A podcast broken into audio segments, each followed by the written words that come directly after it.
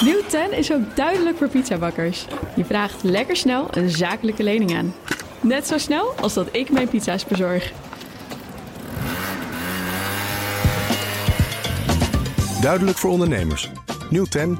Je doelen dichterbij. Een initiatief van ABN AMRO.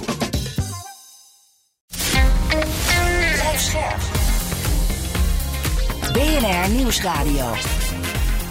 Napleiten. Wouter Laumans en Christian Vlokstra.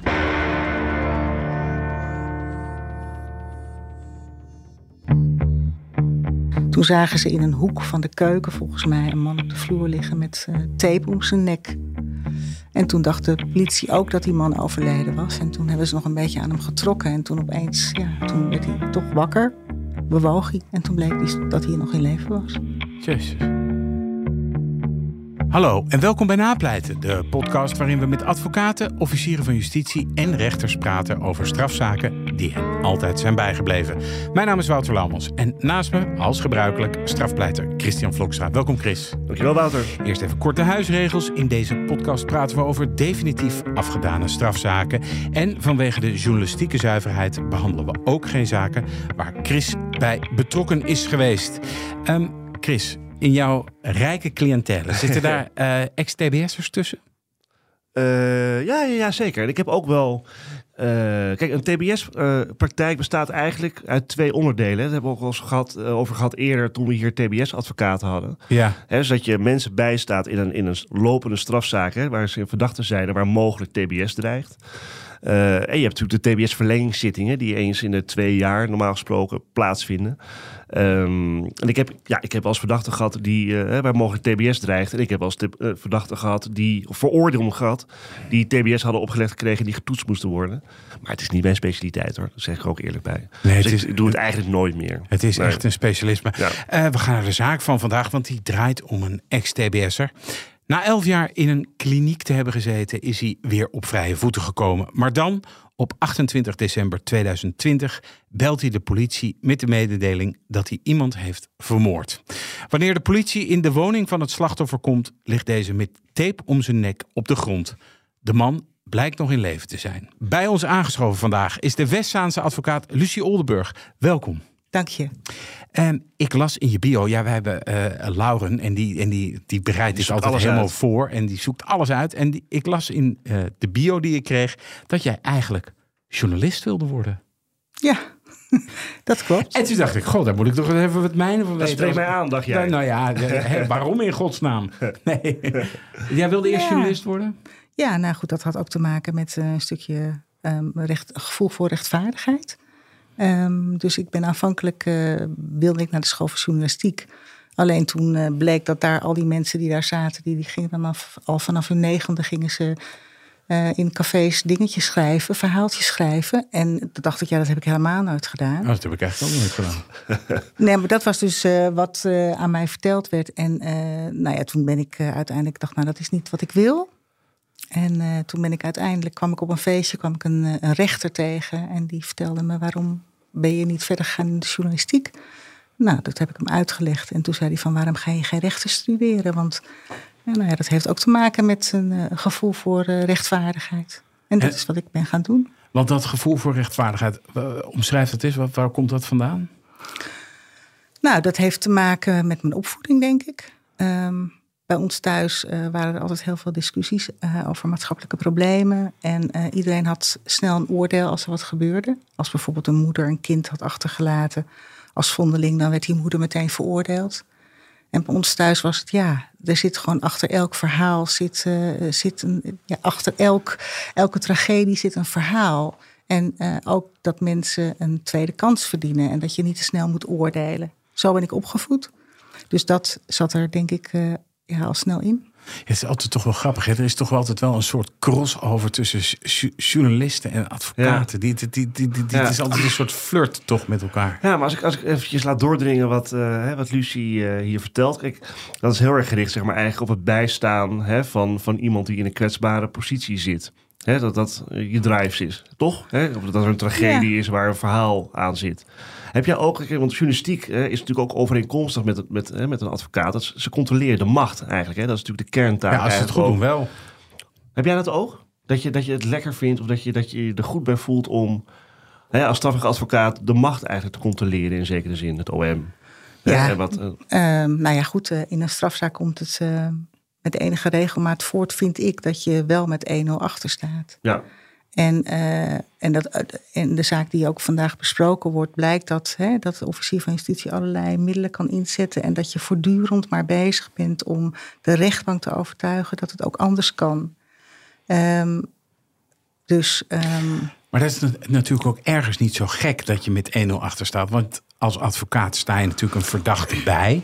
En de officier van justitie die neemt de beslissingen. Waar gaan we het onderzoek op richten? Hoe gaan we iemand eigenlijk, nou eh, een verdachte, gaan we daar bewijs tegen verzamelen? Dus die, ik hoor advocaten dat natuurlijk wel vaker zeggen. Maar dat is natuurlijk ook wel een beetje hoe het spel is ingericht. Dat je eigenlijk altijd, jij komt altijd als, als tweede. Hè? Er is eerst een verdachte en dan komt de advocaat natuurlijk. Geef jij de repliek of moet ik het doen, eh, Lucie? nee, ga, ga je gang hoor. Nou ja, Ja. ehm, eh, ik ben het niet helemaal met je eens. Eh, het gebeurt, kijk, mijn specialiteit is, zijn geweldzaken en zedenzaken. En in zedenzaken komt het ook heel vaak voor dat iemand wordt aangehouden en dan bestudeer je zo'n dossier en je praat met cliënt. En dan denk je, ja, er klopt hier iets niet. Maar zolang, omdat het vaak om eh, zwaardere feiten gaat, verkrachtingen bijvoorbeeld, ehm, blijft iemand wel heel lang in de voorlopige hechtenis zitten.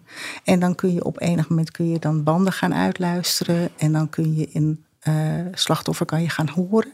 En dan soms draait een zaak. Maar zolang dat niet gebeurd is, en dan krijg je al die proforma zittingen. Voor- En al die tijd zit iemand gewoon in voorlopige hechtenis. Ja, dat is de achterstand die je inderdaad praktisch hebt. Kijk, ik denk ook niet dat het, hè, want je hebt gelijk, tuurlijk, het kan ook niet in zekere zin niet anders dan dat, je, dat, hè, dat het Openbaar Ministerie een voorsprong heeft. Ja. op De taak hè, die de politie en het Openbaar Ministerie hebben.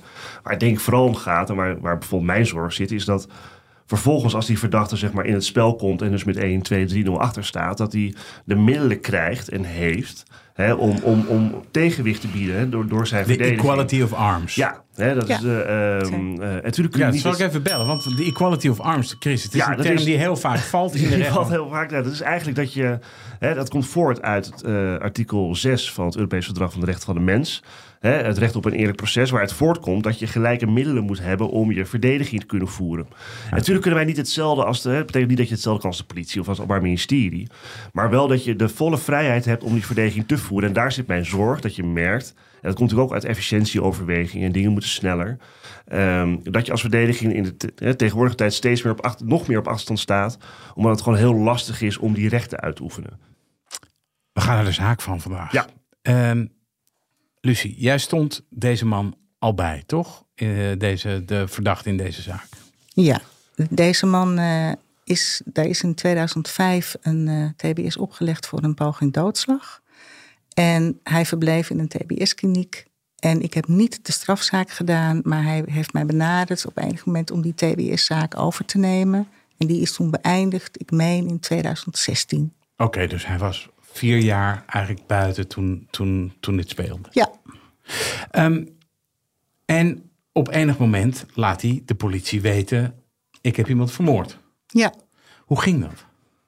Nou, is nog, eh, hij heeft het eigenlijk al eerder laten weten. Want op 28 december heeft hij uiteindelijk de politie gebeld. En ook mij. Maar op 26 december heeft hij al op Facebook laten weten... tegenover zijn Facebook-vrienden in het Engels... I'm sorry, I killed somebody, I go to jail again. Dus Oh, toen was echt- het al gebeurd. toen was het al gebeurd, ja. Oké, ja. En toen heeft hij op 28 december is hij vervolgens maar eens de politie gaan bellen. Ja, Zo. Maar is hij, is hij toen meteen aangehouden of is hij naar politie ja nee, hij gegaan, heeft, of- eh, hij heeft eh, 1 en 2 gebeld. En eh, hij heeft, nou dat was... Maar twee dagen nadat, nadat het gebeurd was. Ik weet niet precies op welke dag het gebeurd is. Maar kort nadat het gebeurd is, heeft hij dat op Facebook gezegd. Gezet. Ja, ja.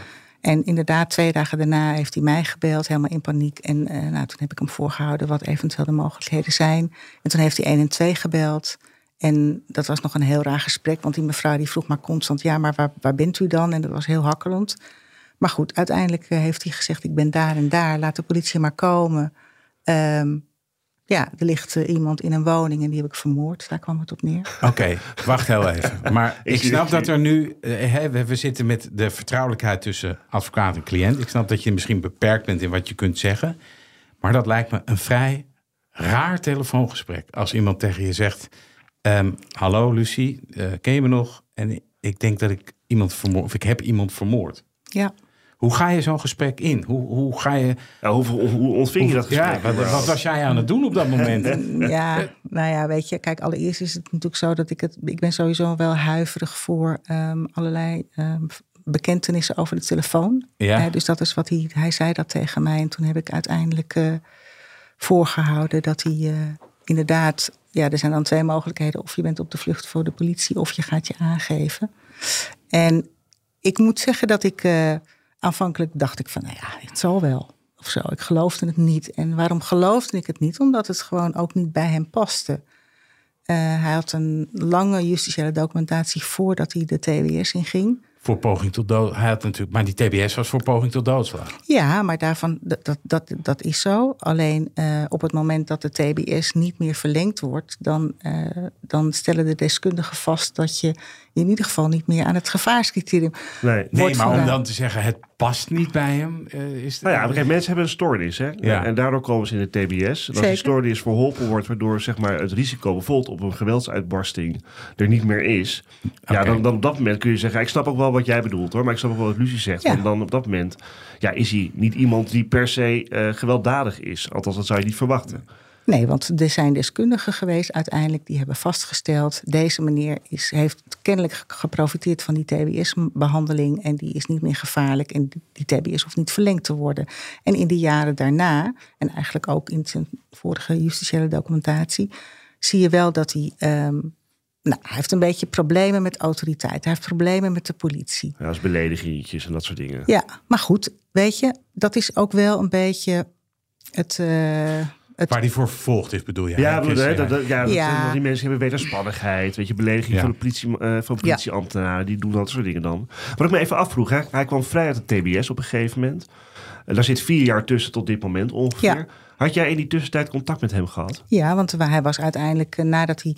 Kijk, hij is in 2016 is hij ontslagen uit de TBS. Of zijn TBS is niet verlengd. En, op een gegeven, en dat ging een tijd goed. En dan, dan op een gegeven moment ging hij drinken. En als hij dan dronk, dan kon hij wel eens boos worden. En met name op de politie. Ja, dan kom je wat, natuurlijk weer bij jou.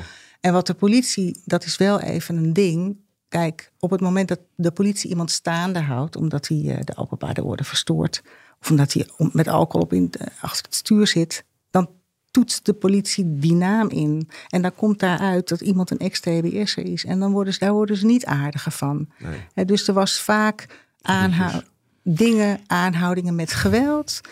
En mijn cliënt, eh, eh, ja, die had eh, helemaal niets meer met de politie. Dus dat was gedoe. Maar dat was eigenlijk het enige. Het waren bedreigingen, het waren beledigingen. Maar geen ernstige feiten. Dus op het moment dat hij mij belde... ik heb iemand vermoord, dacht ik wel van jeetje. Hoezo? En toen, want, je hebt hem iets geadviseerd, neem ik aan. Van wat, wat ga je doen? Je zei net, ja, Of opties geboden, Ja. toch? Ja, nou ja, ik heb tegen hem... bedoel, hij, eigenlijk zei hij vrijwel meteen dat hij, dat hij zich wilde laten aanhouden. En als je ook kijkt, hè, want ik heb natuurlijk nog even teruggekeken... Toen hij, ehm, uit, toen hij dit delict pleegde, toen liep hij in een schorsing van een vorige zaak. En dat, wa- hij werd verdacht van mishandeling van een politieagent. Een schorsing van een voorlopige hechtenis. Schorsing Ja. van de voorlopige hechtenis. En tijdens die schorsing had, is er reclasseringstoezicht opgelegd. En de reclassering rapporteerde over Kees, want dat mag ik wel zeggen, ehm, dat het niet goed met hem ging, dat hij veel te veel dronk, dat hij eh, dakloos dreigde te worden, dat hij met de instanties, dat hij een soort contactverbod had, dus hij dreigde zijn uitkering te verliezen. En zij zeiden dat hij ook toen al uitspraken had gedaan. Ja, als jullie me niet. Wat moet ik in godsnaam doen om geholpen te worden? Dat ik de hulp krijg die ik verdien. toch, eh, en misschien eh, laat ik hier de onderbuik een beetje borrelen, denk ik van ja, ook met zo'n politie, als die zien eh TBS'er, dan snap ik ook wel dat je als politieman, als je zo iemand aanhoudt, wat extra op je kivive bent. Dat zou ik ook zijn. Ja, maar goed, dat is niet, kijk, dat is nog niet wat Lucie eigenlijk zegt. Lucie zegt, kijk, je ziet een ontwikkeling van Ja. zo iemand hè, die uit de TBS komt Ja. in de maatschappij. En dat gaat mis eigenlijk. En het gaat mis. Het gaat mis zeg maar, qua, hè, qua drankgebruik. Het gaat mis met contact met de autoriteiten. Ja, Eh, hè, hij komt weer in nieuwe strafzaken terecht. Registreringstoezicht die zeggen... Hey, hè, hij moet hier en daar geholpen worden. Hij heeft zelf een hulpvraag. Nou ja, dat is, dat is het trieste. Volgens mij twee weken voordat hij uh, dit delict uh, pleegde, toen uh, is er een rapportage uitgekomen dat hij heel graag een crisisplek ergens wilde hebben. Omdat hij nou ja, omdat het gewoon heel slecht met hem ging. En dat is toen niet gelukt. Nee, die crisisplekken die zitten allemaal bomvol. Dat is heel moeilijk uh, op dit Ja. moment natuurlijk. Hè. Die, dit, dat, Ja. is, dat is in deze huidige maatschappij is er natuurlijk weinig ruimte voor dit soort mensen, denk ik wel eens. Nou ja, in ieder geval in zijn. Nou ja, het, het- kijk, net zo goed als dat, dat er over de TBS-maatregel eigenlijk altijd wel gezegd wordt dat het een soort wondermiddel is. En ook dat reclasseringstoezicht een wondermiddel is. Mijn ervaring is, is dat, ehm, ja, dat er sommige mensen gewoon toch eh, in een TBS-kliniek blijven en er niet uitkomen. En dat reclasseringstoezicht wat wordt opgelegd niet goed wordt. Ja, uiteindelijk Nee. dat mensen niet geholpen worden.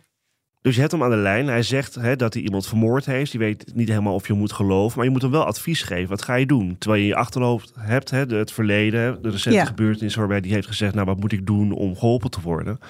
Wat, wat, hoe is dat advies? Wat was dat advies en hoe is dat tot stand gekomen tussen jullie? Kun je daar iets over zeggen? Nou ja, wat ik net al zei, eigenlijk hij was helemaal in paniek. Dat kan ik me nog herinneren. En ehm, hij had dus al op Facebook gezegd, gezet dat hij eh, waarschijnlijk naar de gevangenis eh, weer zou gaan.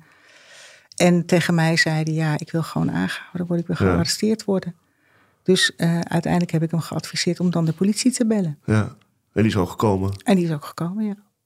Dat was in de woning waar ook zeg maar, het lijk lag? Of Nee, zij, nee, wat er gebeurd is, hij heeft 112 gebeld. Daar heeft hij gemeld dat hij iemand, iemand om het leven had gebracht. Hij heeft gezegd waar hij was, ergens op een begraafplaats. En daar is de politie naartoe gegaan. Die hebben hem aangehouden. Hij heeft gezegd, daar en daar ligt een, eh, een lijk. En daar zijn ze naar gaan kijken. En toen? En toen, ja, nou ja, goed, toen eh, heeft de politie aangebeld. En eh, nou, de deur werd niet geopend. En toen hebben ze de deur geforceerd en zijn ze naar binnen gegaan. En dan lagen, toen zagen ze in een hoek van de keuken, volgens mij, een man op de vloer liggen met eh, tape om zijn nek. En toen dacht de politie ook dat die man overleden was. En toen hebben ze nog een beetje aan hem getrokken. En toen opeens, ja, toen werd hij toch wakker, bewoog hij. En toen bleek die- dat hij nog in leven was. Jezus. Gelukkig voor mijn cliënt. Maar was hij aan het misschien slapen? ook wel gelukkig voor het slachtoffer. Of, ja, ja, toch? Ja. Ja, Lucie, denk ook aan het slachtoffer. Ja, nee. Ja. Maar, maar ik, ja, eh, zo. ik snap het hoor. Maar, eh, Beroepsdeformatie. Ja, Beroepsdeformatie. Ehm, maar oké, het, eh, het slachtoffer werd gelijk naar het, eh, het ziekenhuis gebracht. Neem ik aan. Heeft, heeft het slachtoffer dit overleefd? Of, of heeft hij daar blijvend letsel aan overgehouden? Of, eh? Nou ja, er is nog een, iets anders wat speelde. eh, tijdens, eh, nou, de- het slachtoffer kon kort met de politie praten. En toen had het slachtoffer gezegd dat er drie mensen verantwoordelijk voor waren voor die aanval. En een daarvan zou mijn cliënt zijn. Nou, toen is hij naar het politie, of nou, hij is naar het ziekenhuis gebracht. En, ehm, nou, en dan komt er een voorgeleiding bij de rechtercommissaris van mijn cliënt. Dan krijg je op enig moment krijg je het dossier en dan kan je ook een beetje weten wat, wat ligt er nou.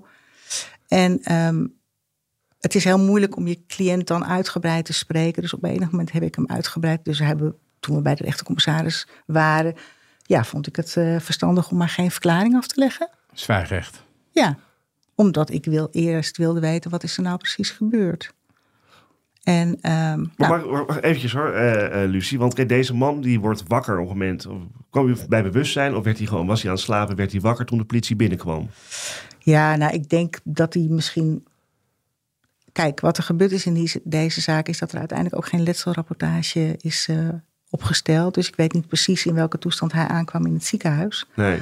Maar eh, ja, ik, wat ik begrepen heb van cliënt was in ieder geval toen het gebeurde dat hij heel erg onder invloed van, van alcohol was. Dus, die, dus het slachtoffer. Ja. Ehm, en dat hij ook medicijnen gebruikte. Dus ik denk dat hij gewoon een hele diepe slapen was. Half comateus misschien. Met, Zoiets. met tape om zich heen. Ja, ik, ik, wauw. Maar hij is toch van Het is, want ja. Dit is toch ook weer iets dat je denkt... mijn god, dan lig je drie dagen in je keuken... of twee dagen in je keuken. Dat is toch ook wel heftig? Ja, wat, wat- was überhaupt de verhouding tussen Ja, zeg maar, slachtoffer wel en, jou, en jouw cliënt dan? Dat dit, Ja. het, het klinkt heel bijzonder, hè, dit verhaal tot nu Dus, toe. dus want, oh ja, nou, wat was de verhouding? Laten we daar even mee beginnen. Nou ja, wat cliënt. En toevallig kende ik eh, het slachtoffer wel. Daar had hij al eens eerder over gesproken. Daar had hij brieven mee ges- meegeschreven in de gevangenis. toen hij voor een ander feit, klein feit vast zat. Hij, zit, hij, hij, hij heeft wel een behoorlijke documentatie, jouw cliënt.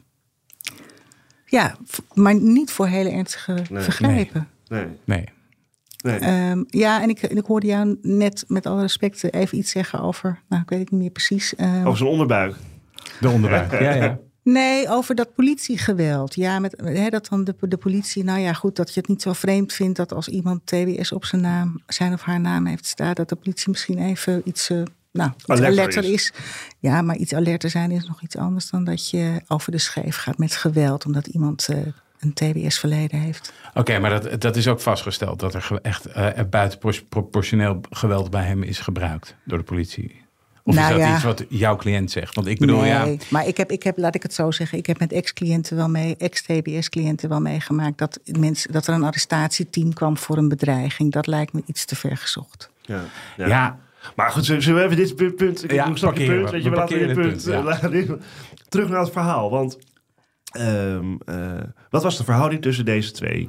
Nou, De- mijn cliënt, hè, toen het, eh, eh, mijn, mijn cliënt raakte op enig moment dakloos. En toen hoorde hij via via dat er een, een, iemand die hij ook kende, dat hij zijn huis verwaarloosde, dat hij zichzelf verwaarloosde, dat hij zwaar aan de drank was, dat hij medicijnen gebruikte. En dat hij daar wel eventueel een kamer kon krijgen, maar dan moest hij wel voor die man zorgen. Nou, dat is uiteindelijk gebeurd. Hij is bij die man gaan wonen. Ja, want jouw cliënt die had geen huis, die had eigenlijk Nee, niks. Dus die die, had- die, die, kon ook eigenlijk weinig anders dan dit. Ja, en eh, het, mijn cliënt is, eh, wat ik er van, ja, is, een, is ook een zorgzame man.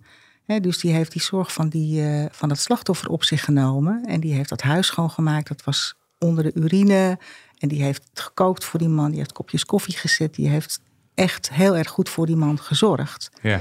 Alleen, ehm, het was een beetje een vervelende man. Eh, en eh, een beetje een baasje. En hij loog ook tegen cliënt over dingen. En dan moet je je voorstellen dat iemand, hè, iemand loopt al op zijn, kan nergens terecht. Uiteindelijk kan hij een kamer bij iemand krijgen. En dan zorgt hij heel goed voor iemand. En dan worden de leugens verteld.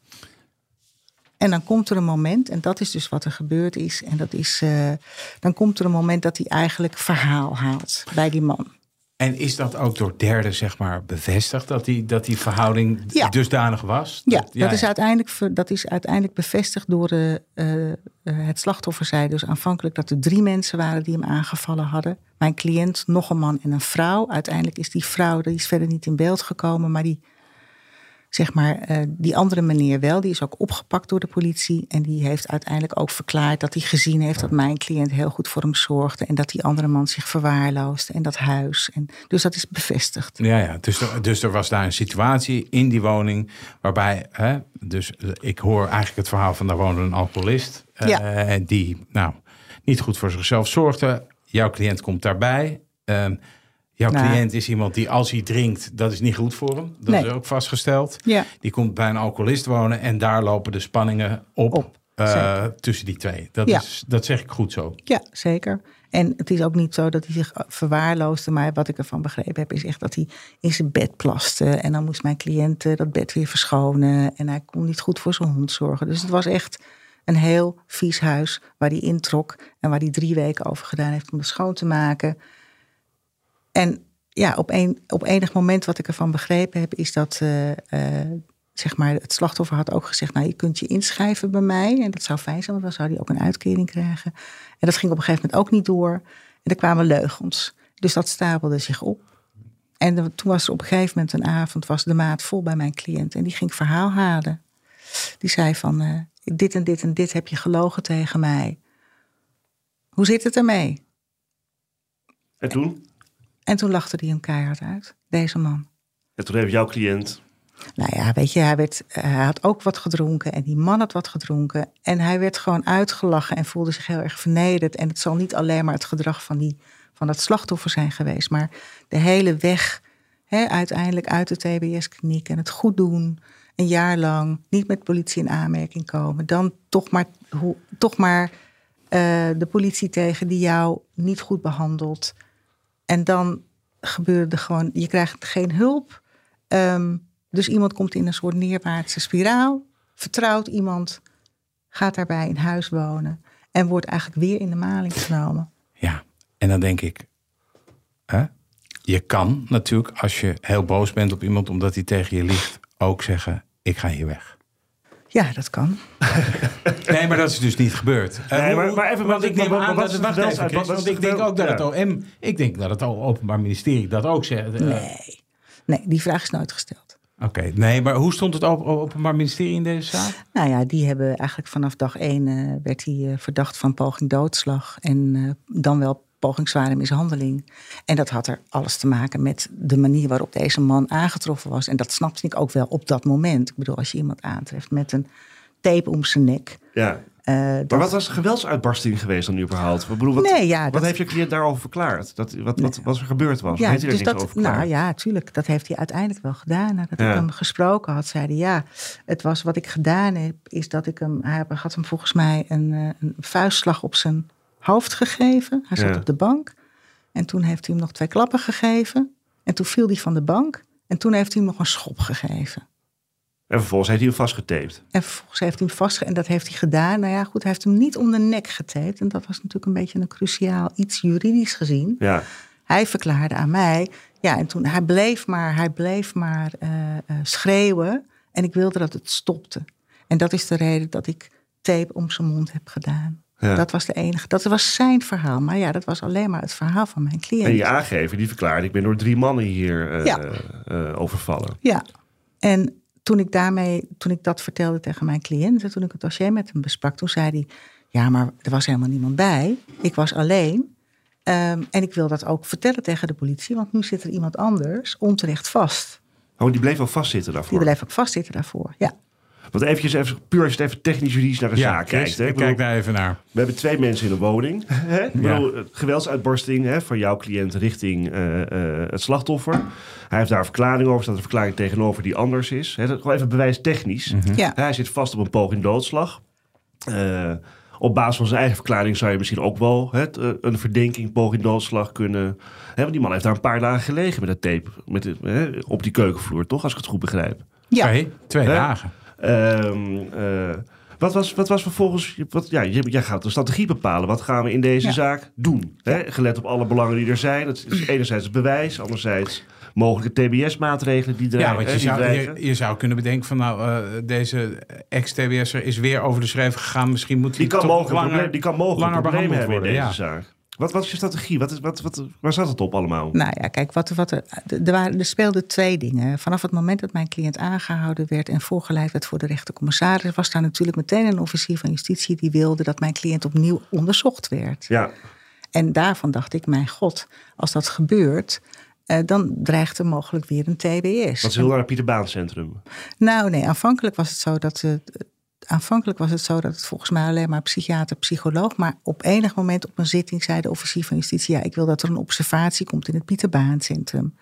Nou, mijn ervaring daarmee is, dat als de, hebben we het weer over rechtsgelijkheid. Hè? Als een officier wil dat iemand geobserveerd wordt in het Pieter Baan Centrum, dan gaat iemand naar het Pieter Baan Centrum. Wat je ook aanvoert, dat wordt niet gehonoreerd. Is dat zo eh, in jouw perceptie ook? Nou ja, goed, daar kan ik echt niet over oordelen, omdat ik niet dat, soort- heel veel dat soort zaken heb. Maar kijk, eh, eh, op het moment dat er stevige problematiek mogelijk Ja. speelt, ja, dan is het Pieter Baan Centrum wel vaak. bij uitstek. Nou ja, weet je, De logische weg. Als, daar, als er vragen komen uit zo'n, hè, uit zo'n ambulant eh PO-onderzoek, dan kan dat daartoe leiden. Maar goed, de officier van justitie heeft dat inderdaad best wel veel macht en invloed. Ja, en dat was uiteindelijk wat ik. Dus dat wilde ik voorkomen. Ik wilde voorkomen dat er een, en een psychiater en een psycholoog mijn cliënt zou onderzoeken. Omdat ik bang was dat er weer een TBI. Of ik bang was, omdat ik ehm huiverig was voor mijn cliënt dat er opnieuw een TBS werd Ja. geadviseerd. Maar je zou toch kunnen redeneren van als hij, als blijkt dat er toch echt wat met hem aan de hand is, dan kan hij toch ook weer baat hebben bij een nieuwe TBS.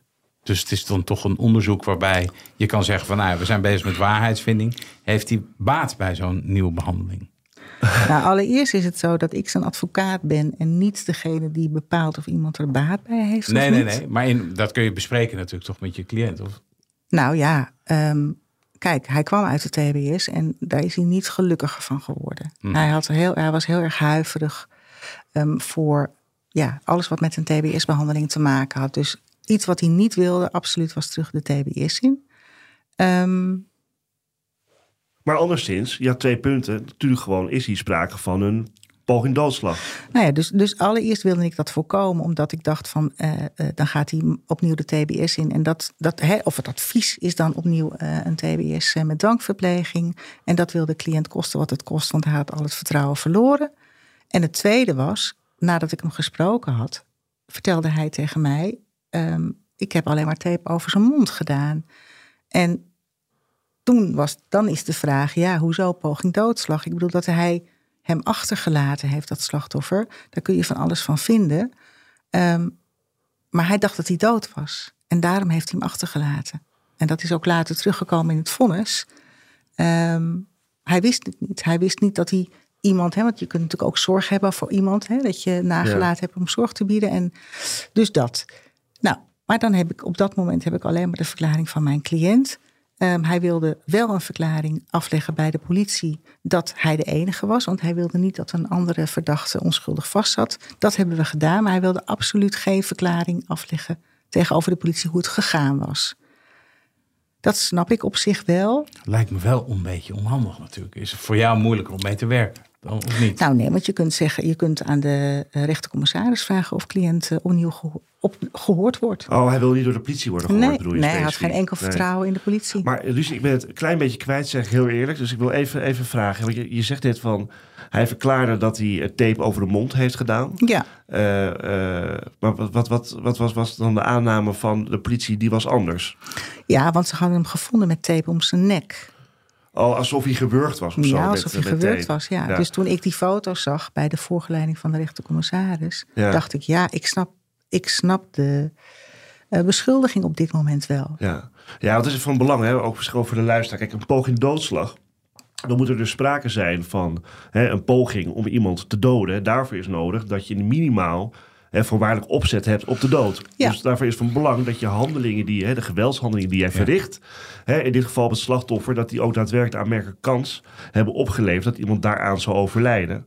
Eh, en op het moment dat je, kijk op zichzelf, op het moment dat je fors hè, geweld gebruikt tegen iemand en je bindt hem vast en dan nog om de nek, nou dan kan dat in, in onder omstandigheden een aanmerkelijke kans op de dood opleveren.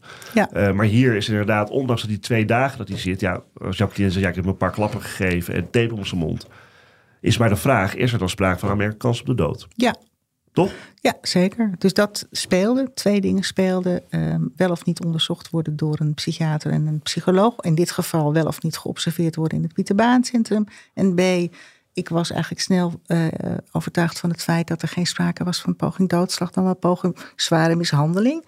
Want poging zware mishandeling is dan van belang als je een letselverklaring krijgt. Ja. En die was er niet. Ja, maar dat vind ik zo raar. Dat zei je eerder. Er zat geen letselverklaring in het dossier. Meestal bij geweldsdelicten. Ja, dan krijg je Hè, dat mensen gaan naar het ziekenhuis, dan krijg je toch wel gewoon een verklaring van het letsel bij het slachtoffer is aangetroffen. Waarom was dat er niet? Geen idee.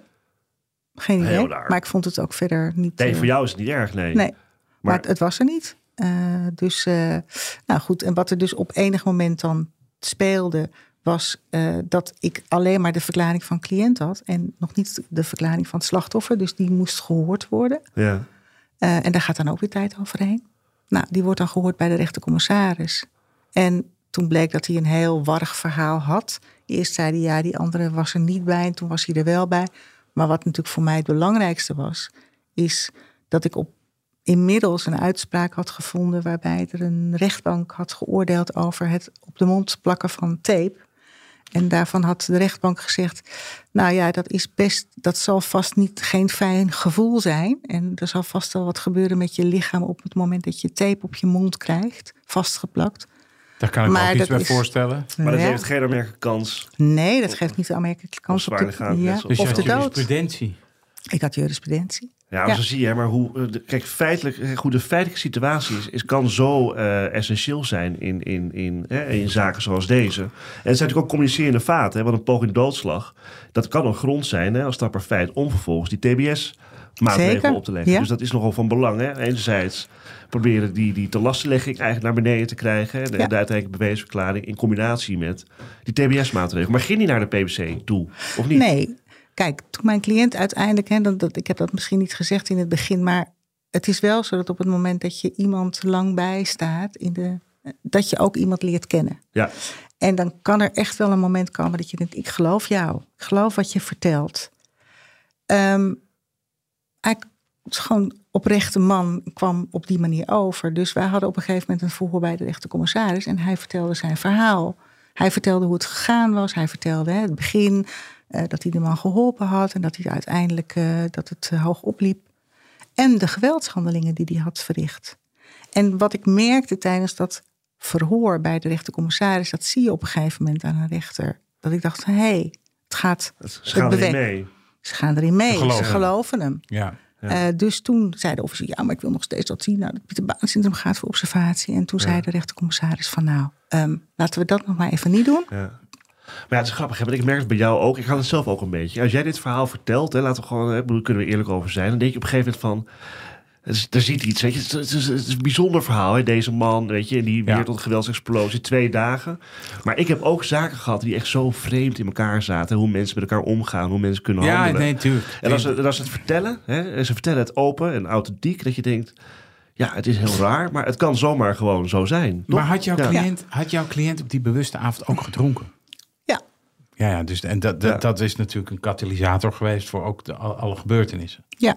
Maar Ja. kijk, het is ook niet een rechtvaardiging. Hè? Het is niet een Nee, dat het daardoor goed is of wat Nee, nee, ook. maar ik zeg gewoon, ik wil gewoon weten hoe het zat. Maar zeker mensen zeg maar, die in dit soort circuits zitten hè, en, en, en eh, ver- verwaarloosde huizen. En hè, de een drinkt en de ander drinkt. En ja, dan weet je, er, er gebeuren hele gekke dingen. Waardoor mensen dus twee dagen op een, op een keukenvloer kunnen liggen, eh, vastgetaped. En dat toch geen poging doodslag is. Wat op zichzelf, zou je kunnen zeggen, wel hè, bijzonder is. Toch? Ja.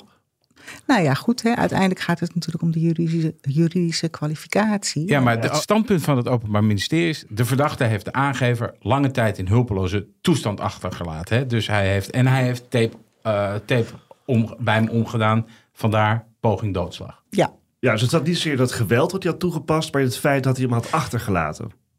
En jij zegt... mijn cliënt heeft hem in hulpeloze toestand achtergelaten. Nee. Wat ik, ik zeg helemaal niets. In dat, in, dat, in, in dat opzicht, nee. Ik kan, alleen maar, ik kan alleen maar zeggen wat mijn cliënt verklaart. Mijn cliënt verklaarde. Hij begon te schreeuwen. Toen heb ik tape om zijn mond gedaan. Hij viel. En toen dacht ik dat hij dood was. Dat is het verhaal. En daarom geen poging tot doodslag. Nee, er is een, het, het gaat uiteindelijk om de vraag: wat heeft hij nou precies gedaan? En toen bleek uiteindelijk uit de verklaring van mijn cliënt: ik heb hem eigenlijk alleen maar twee klappen gegeven en ik heb hem een trap gegeven en ik heb zijn mond dichtgetaped met tape. Dat was dus iets anders dan dat hij daar gevonden was met tape om zijn nek.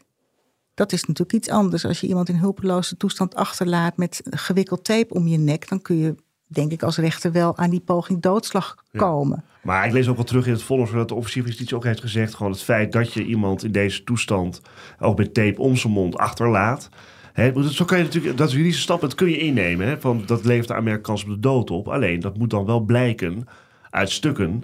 dat inderdaad daarmee de aanmerking kans op de dood een gegeven is. Ja, En die waren er eigenlijk niet. Nee, of uit andere uitspraken. Nee, en dus had ik uiteindelijk een uitspraak van een rechtbank. Ja. Eh, maar ik, ik, ik had alleen maar dat. Ik had een uitspraak van een rechtbank die zei: tape op de mond is onvoldoende om poging doodslag dan wat zware mishandeling aan te nemen. Dat is een mishandeling, hoe vervelend het ook is.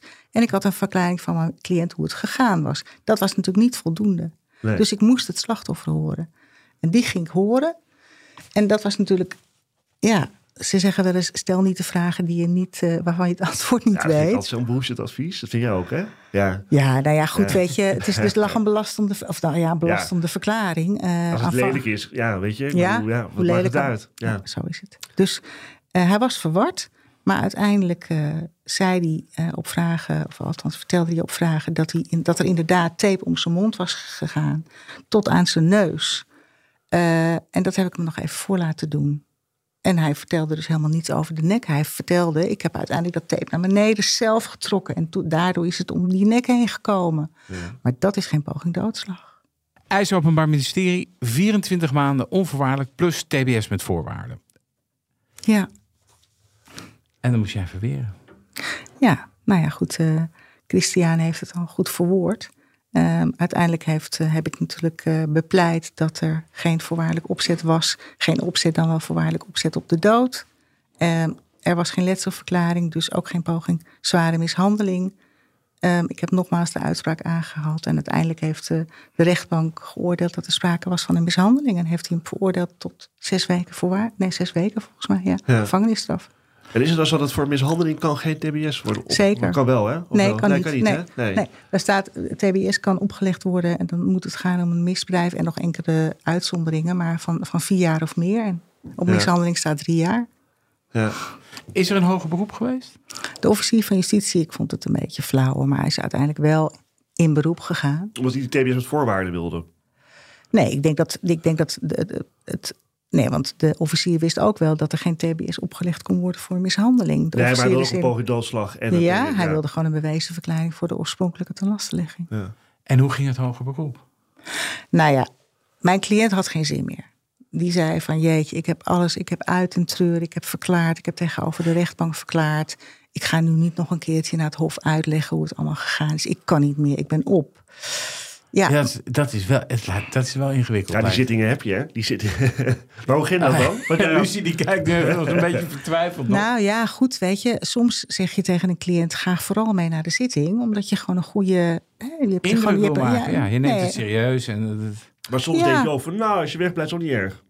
Maar zo is het. Precies. En deze cliënt was eigenlijk een hele goede, ja, was gewoon een hele goede verdachte. Die kon gewoon goed zijn verhaal vertellen. En het heeft natuurlijk, kijk, het heeft uiteindelijk niet alleen te maken met het wettige bewijs, maar ook met de overtuiging. Ja. Hè, je kunt van alles ervan vinden, maar ehm, nou goed, hij wilde niet. Dus ik moest het zonder hem doen.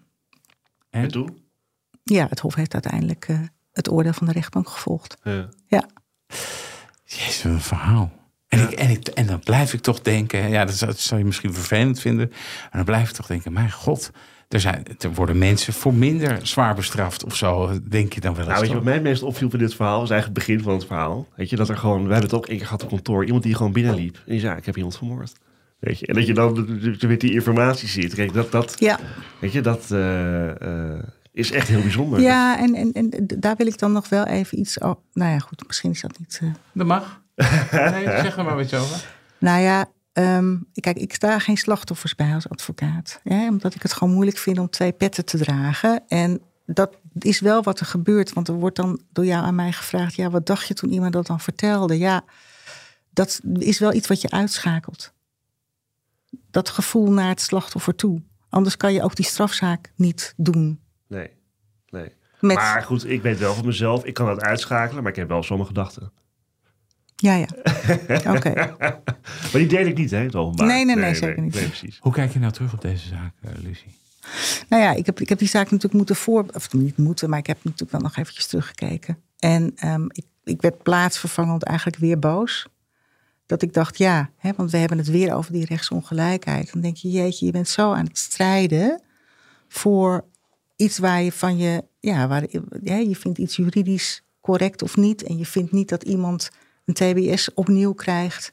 Ehm, ik denk dat eh, het, het, het een lange adem is geweest, maar ik vind het absoluut terecht. Maar je kan er ook anders naar kijken. hè? Kijk, ik bedoel niet dat ik hier nou de meest, de meest positieve ben van het hele stel in het algemeen. Maar kijk, je kunt ook zeggen, het systeem heeft hier uiteindelijk wel gewerkt. Want er is een discussie heeft plaatsgevonden over, hè, over het feit, over het mogelijke TBS-maatregel. En de rechtbank en het Hof hebben daar een oordeel over geveld, zeg maar in lijn met wat jij voor ogen had. Dus in die zin, Nee, maar dat was, dat Ja. was ook heel fijn. Hè? Het was een, eh, ik weet niet of ik de naam mag zeggen van de rechtbank, maar nou ja, goed, het was rechtbank Breda en ik kreeg ook alle gelegenheid, hè, want soms is het, eh, de officier heeft een standpunt en jij hebt een standpunt. Ik kreeg alle gelegenheid om, die verdediging te om voeren. die verdediging te voeren. En uiteindelijk zijn ze ook gewoon meegegaan in het verhaal. Ja, Hoe is het eigenlijk nu met je cliënt? hartstikke goed. Ja? Ja, nou ja, hij is eh, gestopt. Hij is uiteindelijk is hij, eh, toen hij vrij kwam, eh, is hij natuurlijk In deze zaak. In deze zaak is hij terechtgekomen bij Exodus. Hij is gestopt met drinken en hij is eigenlijk de laatste jaren sinds dit delict niet meer in aanmerking gekomen met de politie. Kijk, Ja, Lucie Oldenburg, bedankt voor dit verhaal en je komst naar onze studio. jullie ook bedankt. Dit was Napleiten. Mijn naam is Wouter Laumans en naast me zit co-host advocaat Christian Vlokstra. Als u zich abonneert op deze podcast, dan bent u direct op de hoogte bij een nieuwe aflevering. En we zouden het heel leuk vinden als u een recensie achterlaat. Tips kunt u sturen naar napleiten.bnr.nl. En verder zijn we te volgen op X, en dat was vroeger Twitter, en Instagram. Dank voor het luisteren en heel graag tot de volgende keer. Nieuw 10 is ook duidelijk voor pizzabakkers. Je vraagt lekker snel een zakelijke lening aan. Net zo snel als dat ik mijn pizza's bezorg. Duidelijk voor ondernemers. Nieuw 10, je doelen dichterbij. Een initiatief van ABN AMRO.